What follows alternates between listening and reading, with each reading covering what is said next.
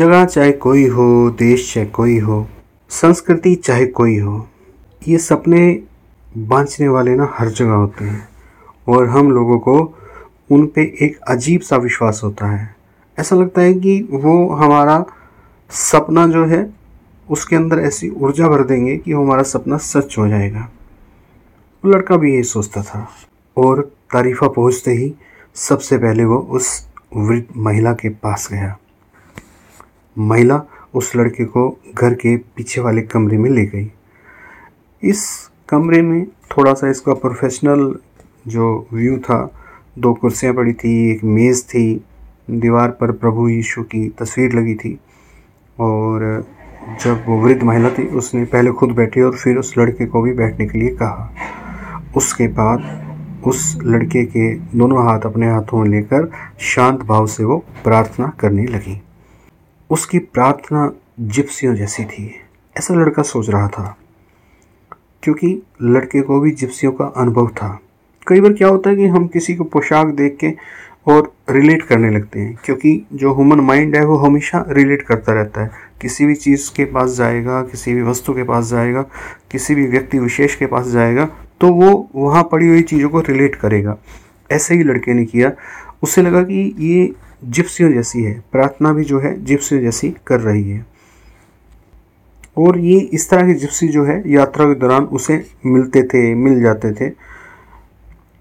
वो सोचे जा रहा था कि लोग कहते हैं कि जिप्सियों की सारी ज़िंदगी दूसरों को ठगने में बीतती है। यह भी कहा जाता था कि शैतान के साथ उनका समझौता होता है। बच्चों को अगवा करके अपने भूतहे अड्डों में ले जाकर उन्हें गुलाम बना लेते हैं। बचपन में ऐसी ऐसी कहानियाँ सुना के उससे डराया भी जाता था। देखो, मन किस तरीके से भाग रहा है, कहाँ से कहाँ से, कहाँ तक भाग रहा है, उसे अपने बचपन की याद आ रही है। हमारे साथ भी तो ऐसा ही होता है। हमारे माँ बाप भी, चाहे हम किसी भी संस्कृति से बिलोंग करते हो, हमें किन्हीं ना किन्हीं बातों से डराते हैं। जैसे जैसे सेंटियागो को उसके माँ बाप ने जिप्सियों के बारे में बताकर डराया था। इतना बड़ा हो जाने के बावजूद भी जिप्सियों के द्वारा पकड़े जाने का जो डर है, उसके मन में अभी भी भरा हुआ था। क्योंकि जैसे ही उस वृद्धा ने उसके हाथ पकड़े थे तो वो जिप्सियों वाला डर जो है, एकदम उसके जहन में उभर आया था। वृद्धा ने उससे बिना नज़रें मिलाए उसके हाथ को छोड़ते हुए कहा, वाह, मज़ेदार! और फिर वो चुप हो गई। लड़का घबरा गया। उसके हाथ कांपने लगे कि उसे लगा कि वृद्धा ने ये सब भाप लिया है। क्या भाप लिया जो उसके मन में चल रहा था, जिप्सियों वाली कहानी। इस वक्त उसका मन अजीब सा हो रहा था। उसका मन वहाँ से जाने का कर रहा था। ना जाने क्यों। उसने वृद्धा से भी कहा कि मैं यहाँ आपको अपना हाथ दिखाने नहीं आया हूँ। फिर जैसे वो अपने मन में अपने आप से कह रहा था कि मैं यहाँ पे आया ही क्यों? बेहतर होता कि मैं बिना इस वृद्धा से मिले चला ही जाता। तुम यहाँ अपने सपनों के बारे में जानने के लिए आए थे, वृदा ने कहा। और सपने ईश्वर का हमसे बात करने का एक तरीका है। वो ईश्वर हमारी भाषा में ही हमसे बात करता है, और वो जो कहना चाहता है, उसकी मैं व्याख्या बखूबी कर सकती हूँ। हाँ अगर उसकी बातचीत सीधे तुम्हारी आत्मा से हो तो फिर उसे केवल तुम ही समझ सकते हो। बहरहाल, जो भी हो, तुम्हें राय देने में मैं अपनी फ़ीस लूँगी ही। कितनी बड़ी बात यहाँ पे कह दी। कि आत्मा की बात। उसने कहा कि सपने तो मैं बीत सकती हूँ, लेकिन अगर तुम ईश्वर से आत्मा के माध्यम से बात करना सीख गए तो फिर उसकी बात तुम खुद ही समझ सकते हो। लेकिन वो साथ में फ़ीस भी मांग रही थी। लड़के को लगा कि ये भी इसकी एक चाल है। फिर उसने मनी मन सोचा, कोई बात नहीं, यही सही। एक डरिए के जीवन में खुंखार, भेड़िए और सूखे चार गाँवों से निपटने के अवसर तो आते ही रहते हैं और उन्हीं से आती है उनके जीवन में नवीनता और उत्तेजना। कमाल की बात सोच रहा था कटरिया। लड़का बोलता जा रहा था, मैंने इस सपने को दो बार देखा। मैंने देखा मैं अपनी भेड़ों के साथ मैदान में हूँ, तभी एक बच्ची वहाँ आती है और मेरी भेड़ों के साथ खेलने लगती है। वैसे तो मुझे ये बिल्कुल पसंद नहीं है कि कोई मेरी भेड़ों के साथ खेले, क्योंकि भेड़ों को अपरिचितों से डर लगता है। मगर पता नहीं क्यों बच्चे हमेशा भेड़ों के साथ उन्हें ड्राए बगैर खूब खेल लेते हैं। जानवरों को आदमी की उम्र का अंदाज़ा कैसे हो जाता है, ये नहीं समझ आता। अजीब मन था, अजीब सोच थी। ऐसे ही मन रिलेट करता है, ऐसे ही मन एक विचार से दूसरे विचार की ओर भागता है। मुझे अपने सपने के बारे में ज़रा विस्तार से बताओ, वृदा ने कहा। मुझे खाना भी पकाना है, और तुम्हारे पास तो बहुत ज़्यादा पैसे भी नहीं होंगे मुझे फ़ीस में देने के लिए, इसलिए मैं तुम्हें ज़्यादा समय नहीं दे सकती।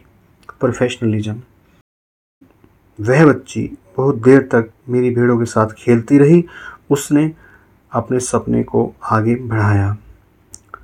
हालाँकि वृदा की बात उसे अच्छी नहीं लगी थी, जो उसने कहा था, और फिर एकाएक उस बच्ची ने मेरे दोनों हाथ थाम लिए और मुझे पिरामिडों के देश मिश्र में ले गई।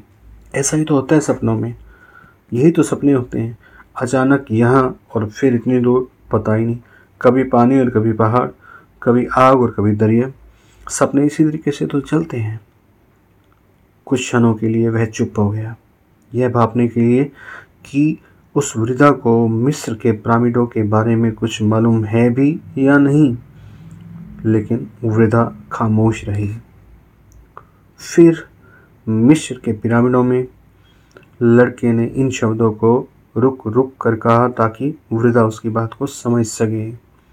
फिर मिस्र के पिरामिडों में उस बच्ची ने मुझसे कहा तुम यहाँ आए हो तो तुम्हें यह छिपा खजाना मिलेगा। और फिर जैसे ही वह मुझे उस छिपे हुए खजाने के बारे में दिखाने जा रही थी, मेरी आँख खुल गई। यही का ये सपना दो बार आया। वृद्धा प्रोफेशनल थी, खामोश रही और उसने लड़के के दोनों हाथों को ध्यान से देखा।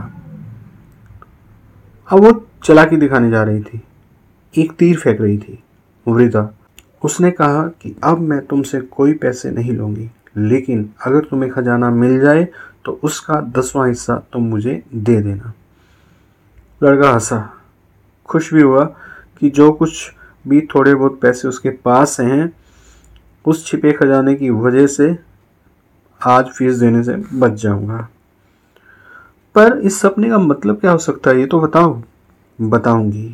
पहले तुम कसम खाओ कि जो मैं तुम्हें बताऊँगी, उसके बदले में तुम मुझे खजाने का दसवां भाग दोगे। गडरी ने कसम खाई वो बोली, ऐसे नहीं।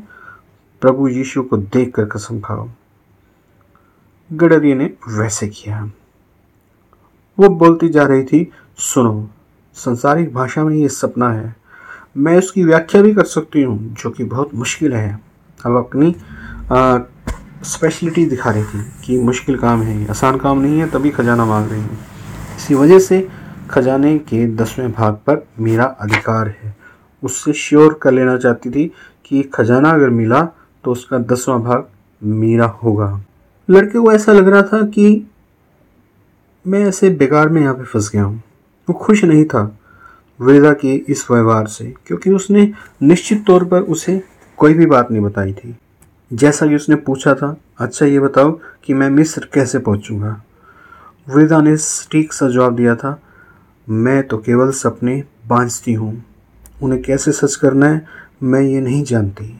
तभी तो मुझे अपनी बेटियों पर निर्भर रहना पड़ता है। अक्सर यही होता है। जो लोग भविष्य बताते हैं, जो लोग बहुत बड़े बड़े पूजा पाठ करवा के लोगों के काम सानते हैं, उनके खुद के पास कुछ नहीं होता। ये वृद्धा का बड़ा अच्छा और बड़ा बढ़िया जवाब था, जो यहाँ लेखक ने जिसका डिस्क्राइब किया। लेकिन लड़के को इस जवाब से घोर निराशा हुई थी। वो खुश नहीं था। बाकी देखेंगे अगले भाग में। शुक्रिया। थैंक यू वेरी मच आपका दिन मंगलमय हो।